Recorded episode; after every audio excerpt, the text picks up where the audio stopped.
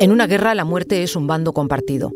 Desde el 7 de octubre, israelíes y palestinos entierran a sus muertos como pueden, y los ritos se tienen que adaptar a las circunstancias.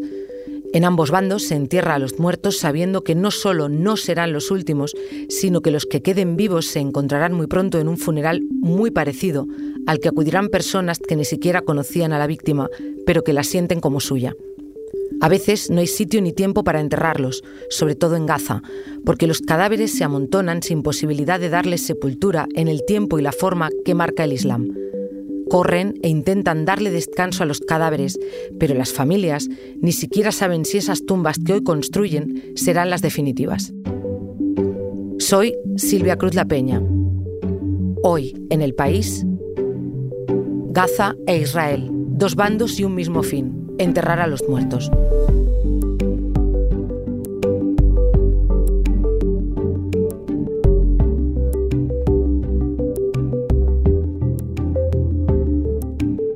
Esta historia la trae mi compañera Bárbara Ayuso. Ha pasado casi un mes desde que Hamas atacó Israel el 7 de octubre, matando a más de 1.400 personas. Entre los lugares donde se perpetró la masacre estuvo el kibbutz Beri, una cooperativa agrícola de mil habitantes, a tres kilómetros de Gaza.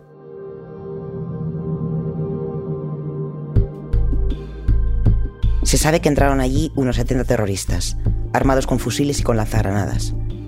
Se sabe que mataron a varias familias completas, pero aún no se sabe cuántas son exactamente las víctimas. De los 120 cuerpos hallados en el kibutz, se ha identificado a 70. Del resto, aún no se sabe si fueron tomados como rehenes por Hamas si son terroristas o si sus restos siguen entre las ruinas.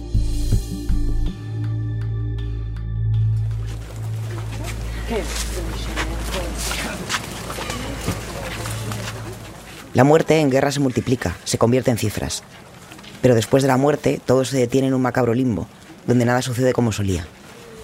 Donde tampoco valen las cifras. Los familiares de los muertos del kibbutz Beri, los que sí han sido identificados, los entierran. Y eso tampoco sucede como solía. No hay periodo de Siva, los siete días que marca el ritual de duelo judío, porque sus seres queridos han tenido que esperar 15 días para saber si esos restos eran suyos. No se les entierra en su kibutz, sino lejos de allí. Son ocho personas, varios de la misma familia. Es domingo 22 de octubre. Junto a mi compañero Luis de Vega voy al kibutz Revivim, Está en pleno desierto del Negev, a unas dos horas de Jerusalén. Venimos al entierro de ocho personas que murieron en el kibbutz Beri, a 70 kilómetros de aquí. El acceso está custodiado por varios tanques y blindados del ejército israelí. Accedemos directamente al cementerio, frente al que hay colocada una gran carpa para proteger del intenso calor. Hay decenas de coches aparcados, reina el polvo y el silencio. Los asistentes, hombres, mujeres y niños, se abrazan al llegar.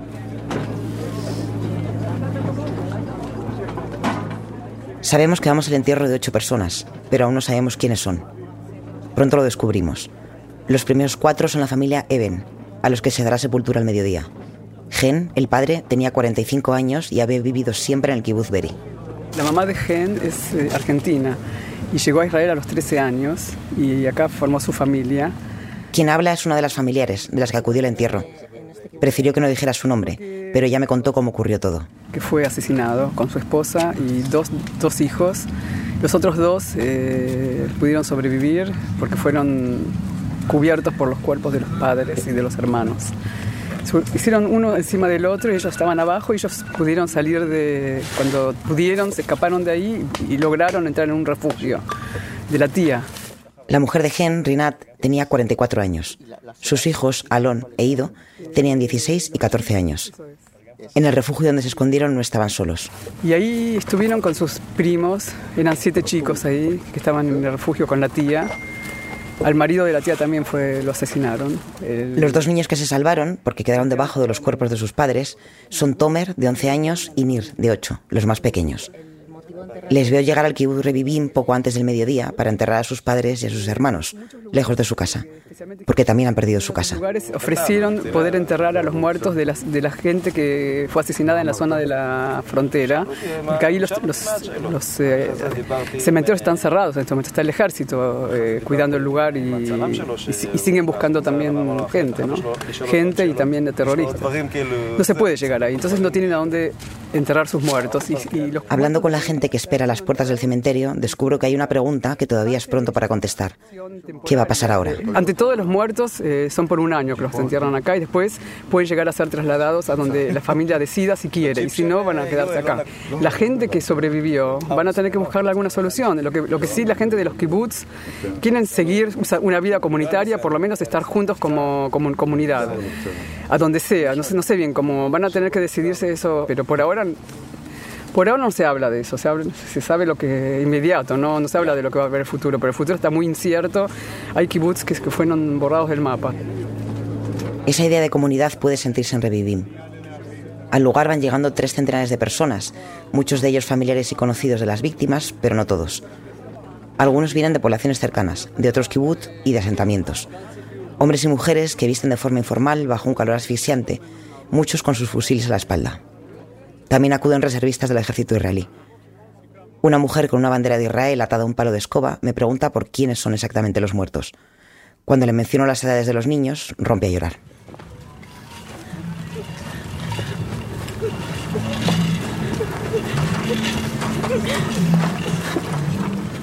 La gente se congrega en torno a la gran fosa excavada en el suelo donde la familia Eben va a ser enterrada. Unos tablones de madera cubren aún el suelo desértico en Negev, junto a coronas de flores de las tumbas colindantes, también muertos en Beri. La voz por megafonía anuncia la hora del entierro siguiente y pide respeto para la familia por parte de los pocos periodistas que estamos allí.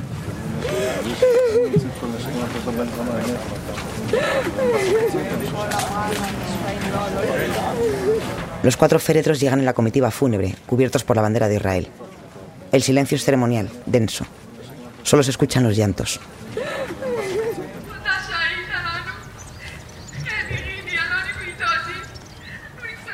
La familia de los Seven coge el micrófono y dice algunas palabras entrecortadas. No hay rezos conjuntos ni oraciones entre los asistentes. Muchos murmullan plegarias. La gente se abraza y vive el momento en una especie de emoción muy contenida, silenciosa.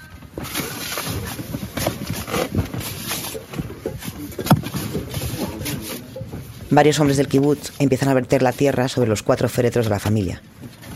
Al acabar, la gente coloca piedras sobre las lápidas, una tradición judía, pero también coronas de girasoles y objetos con importancia para los muertos, como un oso de peluche y una bufanda de un equipo de baloncesto.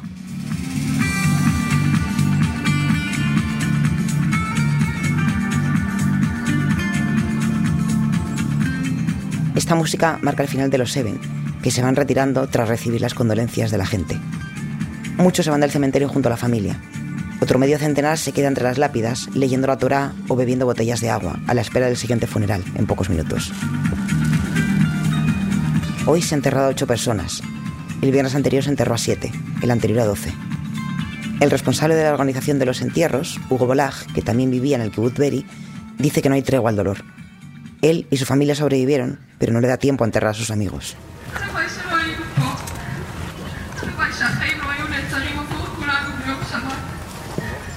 Poco después empieza el siguiente funeral de otro miembro del kibbutz Beri. Esta mujer, colocada frente a la tumba, recuerda detalles de la vida de Gemi, Dice que tenía el mejor corazón del barrio y que le recordará siempre en pantalones cortos, incluso el día más frío del año. Cuenta que cuando los terroristas entraron en el kibutz, mucha gente le llamó y mandó mensajes a Gemi, pensando que él era la persona que podía ayudarlos a sobrevivir. Pero también había muerto.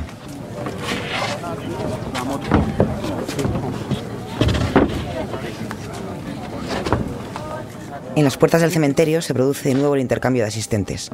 Algunos se van, otros se quedan y llegan nuevos. Hablo con Imbal, una mujer de 35 años que trabaja en la Universidad de Ben Gurion, a 30 kilómetros de aquí. Muchos de los estudiantes de esa universidad también fueron matados por Hamas cuando entró en la raíz a la que asistían.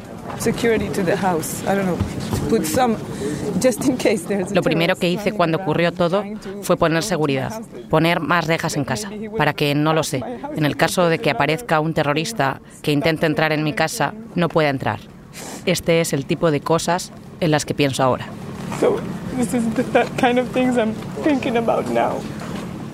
Imal tiene dos hijas, de 7 y 4 años, y un bebé de 18 meses. I'm happy I don't have any boys because I don't want them to be fighters when they grow up. Me alegro de que ninguno de mis hijos sea un chico, porque no quiero que se metan en combate cuando crezcan. Mis hijas también harán el servicio militar cuando crezcan, pero es más común que sean ellos los que vayan a combatir, como en el resto del mundo.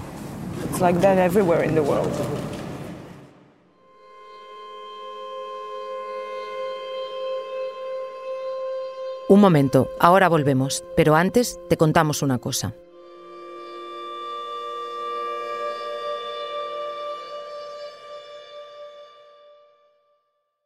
Hoy en el país te recomendamos Silencio en Bhopal, el mayor desastre industrial de la historia, narrado por Clara Lago. Solemos asociar la violencia a un acto de agresividad, ruidosa, necesariamente traumática. Pero a menudo la violencia es silenciosa y la muerte se cuela por una rendija y sin avisar. Silencio en Bhopal es un podcast exclusivo de Podimo. Porque escuchas mientras te informas con las mejores historias, te regalamos 30 días gratis de suscripción a Podimo, la app de podcast y audiolibros. Date de alta en podimo.es barra hoy en el país. Después, solo 4,99 euros al mes.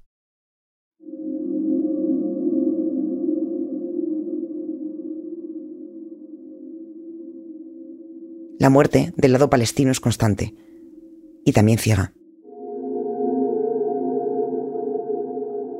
Cuando grabo esto, los muertos de la franja de Gaza superan ya los 9.000, pero nadie puede entrar allí.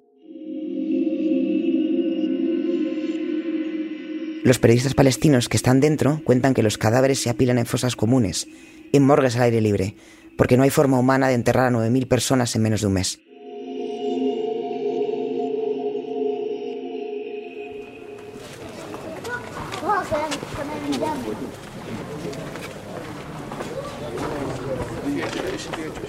Pero los de Gaza no son los únicos palestinos asesinados en este conflicto. Día a día, el ejército israelí o los colonos asesinan a palestinos por toda Cisjordania. Ya ocurría antes del ataque de Hamas, pero desde el 7 de octubre los asesinatos se han multiplicado. El recuento hasta este momento ya supera los 130 muertos.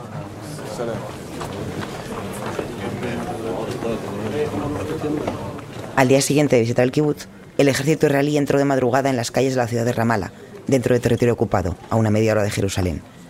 Por causas que aún no ha aclarado, inició una persecución contra varios chicos en el campo de refugiados de Calandia y disparó. Uno de ellos murió en el acto. Se llamaba Ahmad Matir y tenía 16 años.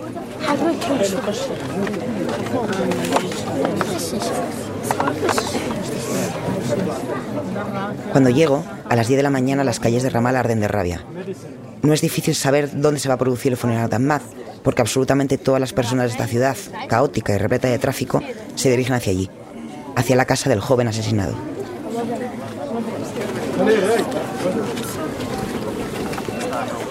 Es prácticamente imposible acceder hasta la puerta de la casa. Es una calle muy estrecha, en cuesta, y hay centenares de hombres y niños agolpándose entre gritos. Muchos van armados y llevan colgado del cuello pequeños collares con la foto de Ahmed. Dentro, las mujeres verán el cadáver del joven, pero no me dejan acceder.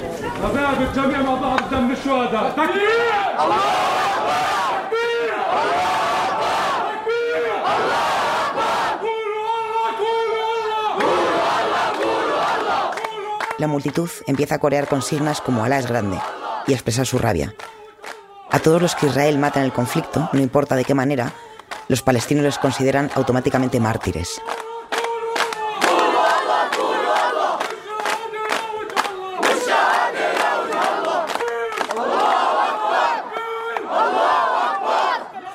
El ritual continúa con cánticos, consignas contra Israel, palmadas y empujones. Minutos después, varios hombres sacan el cadáver de Ahmed de la casa, porteándolo en la misma camilla con la que recogen el cadáver de la ambulancia, izándolo por encima de sus cabezas. Parece que su cuerpo se desliza entre la marabunta.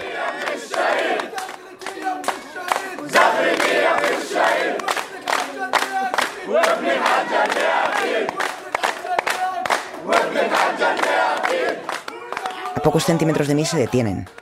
Es casi imposible avanzar entre la multitud. Puedo ver el rostro de Ahmed frente a frente. Su cara está al descubierto y su cabeza rodeada por el pañuelo palestino, coronado por flores en las sienes. Una tela roja y blanca amortaja el cuerpo, que se mueve violentamente por los vaivenes de la multitud. Solo hay hombres que extienden sus manos al aire para tocarle.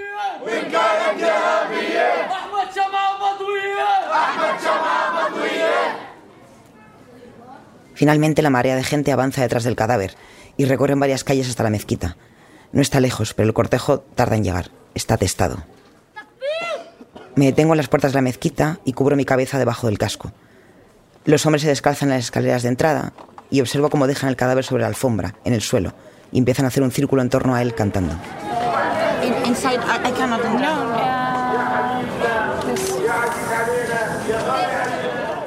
Cuando estoy en las escaleras, un hombre tira de mi chaleco desde atrás y me arrastra escaleras abajo, tirándome al suelo. Ni con la cabeza cubierta ni con la identificación de prensa se me permite entrar en la mezquita. No veo a ninguna otra mujer.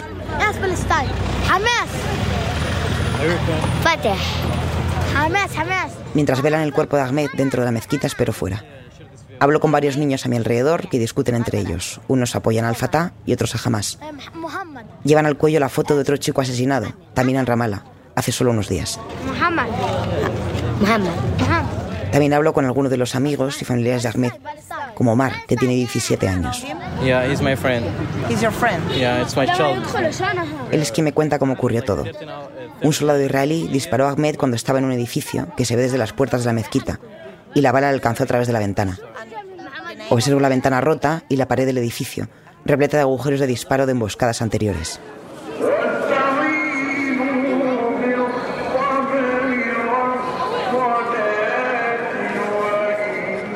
Tras algo más de una hora, cuando han terminado de velar el cuerpo dentro de la mezquita con cánticos y plegarias, según me cuentan mis compañeros hombres que sí pueden acceder, vuelven a subir el cadáver a la camilla y el cortejo se encamina hacia el cementerio.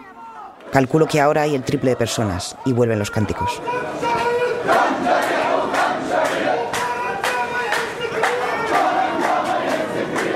Una marea de gente empieza a empujarnos hacia el cementerio. No se puede ir en otra dirección.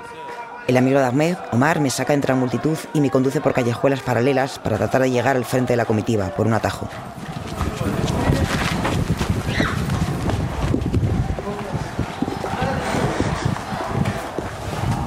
Sorry, I can't run with this. It's too heavy. No, it's okay.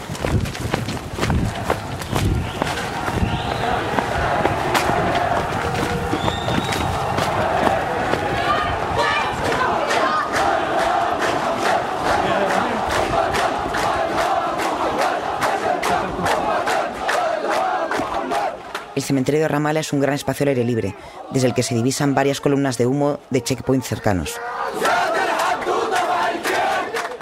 Colocan a Ahmed al final, en el espacio reservado para los mártires. Y mientras la entierran, vuelven a corear su furia y la multitud se agolpa. Es casi imposible respirar.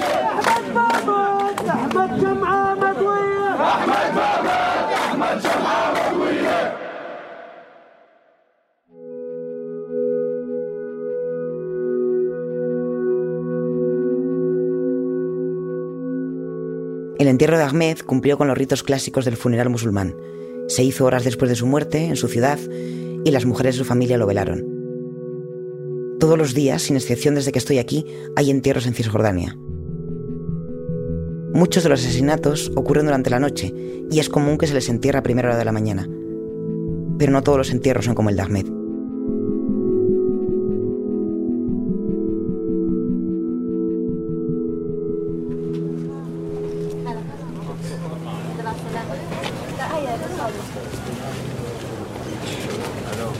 Dos días después voy a Jenin, otra ciudad de Cisjordania, hacia el norte.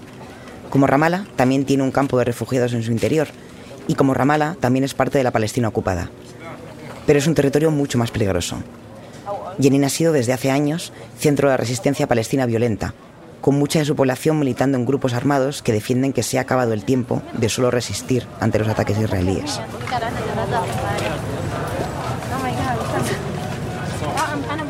La noche anterior, el ejército israelí entró en Jenin y mató a cuatro hombres.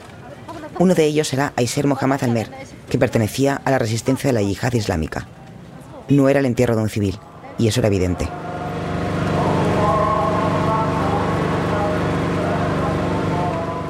El cortejo fúnebre esta vez es mucho más largo.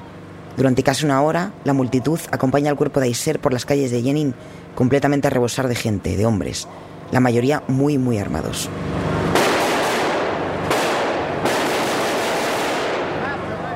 Los disparos no dejan de sonar durante todo el tiempo. la comitiva es una mezcla de banderas de Hamas, Al-Fatah y la yihad islámica, junto a pancartas con el rostro de su luchador caído.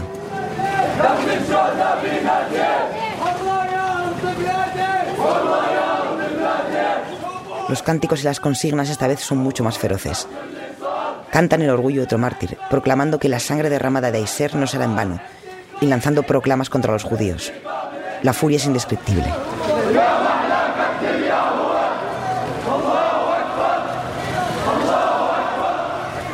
Dios, te haremos sentir orgulloso, recuperaremos tu tierra. Cantan aquí.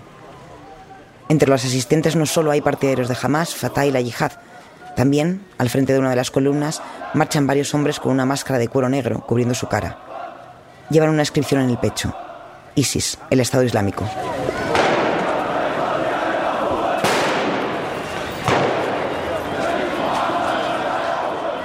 Esta vez no puedo acercarme a la mezquita, ni intentar entrar, no es seguro. Mientras dentro velan el cuerpo de Ahmed, yo me dirijo a pocas calles de allí, para ver los restos del ataque de la noche anterior. Justo al lado del cementerio donde van a enterrar a Iser, puedo ver claramente cómo se ha producido la incursión israelí. Entraron por una avenida ancha que desemboca en el cementerio. Está completamente destrozada, arrasada, sin rastro de pavimento. Por ahí había entrado el bulldozer del ejército. Y no entró por una calle cualquiera.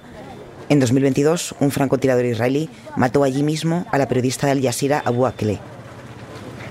En recuerdo, en esa misma calle se colocó un mural con su cara el pasado agosto, pero el ejército israelí también lo destruyó la pasada noche.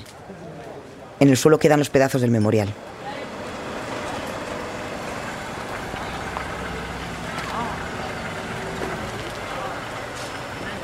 El resto de las calles no están destruidas, pero sí llenas de barricadas. En una de ellas veo un erizo checo, un sistema de defensa antitanques y debajo un charco de sangre aún fresco. Trato de descubrir cuál de los cuatro hombres falleció allí. Varios niños con fusiles de juguete me rodean, señalando la sangre, y creo que intentan contarme lo que ocurrió, interpretándolo disparándose entre ellos. ¿Cómo te llamas? Shuba, ¿Y de dónde eres? aquí de Palestina, ¿Y antes vivías? en España, ¿En dónde? de Cienpozuelos. Cuba llevaba un fusil de juguete y una cinta en la frente con el sigma de Fatah. Aquí, En la empuñadura del arma ha pegado una fotografía de un amigo asesinado hace unos días. Está con su padre, Ahmed.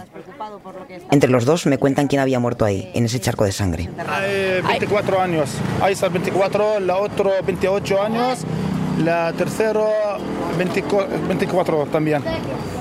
Sí. Aquí. Ha muerto aquí. Aquí. Aquí, todo aquí. Ayer también. Aquí, todo aquí. Muchos funerales. Sí, sí, mucho problema en Israel. Todo día dentro aquí, los problemas, solo problemas. Ya.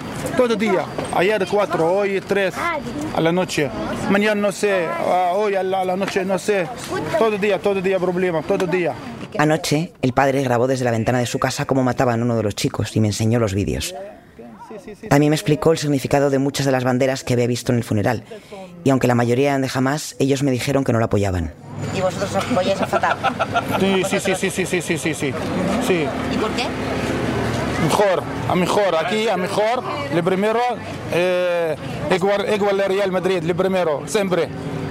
Porque ha estado siempre, ¿no? Siempre, o todo, todo el día, lo primero. ¿Y creéis que lo está haciendo bien? Sí, sí, sí, sí, sí, sí, sí, sí, mejor. Ellos sí tenían claro cuál debía ser el futuro, o al menos que esperaban de él. ¿Y qué, qué- qué queréis que pase? Ahora. Que pare esto, que continúe, que... aquí no hay, no hay nada de que decir ahora. No hay nada que decir. Y en Gaza, to- todos 8.000 los, los Gaza. chicos, los niños, Los muchos niños. no hay nada que decir. Es Free Palestina, ya está. Ya está. Lloramos, lloramos. Les pregunté cuántos amigos, cuántos familiares suyos habían muerto en Jenin en los últimos días. Hacía menos de una semana que el ejército israelí había bombardeado una de sus mezquitas. Mucho, mucho, mucho, mucho, mucho. O también mi familia también. ¿Quieres estudiar o quieres luchar? Sí, sí, sí, sí. Estudiar luchar. estudiar en Madrid, en, en Aranjuez. ¿Sí? En Aranjuez. Quieren los dos, estudiar y luchar. Sí. O futbolista también él. Sí, Las sí, tres sí. cosas. Sí, sí, sí, no, futbolista, futbolista, casi tenéis miedo de que... Es, es. No, no tenemos miedo. Cuba, a sus 10 años, quería estudiar, luchar y ser futbolista. Cuando les pregunté si tenían miedo, padre e hijo me dijeron que no, que les protegía a Dios. A los dos días hubo otro ataque en Jenin, con otros dos palestinos muertos. Al día siguiente otro más. Murieron otros cuatro. Escribí a Juba y a su familia y no contestaron durante algunas horas. Hola Bárbara, ¿qué tal? ¿Cómo estás? Soy Juba. ¿Cómo estás? ¿Qué tal? ¿Dónde estás? Aquí nosotros te esperamos.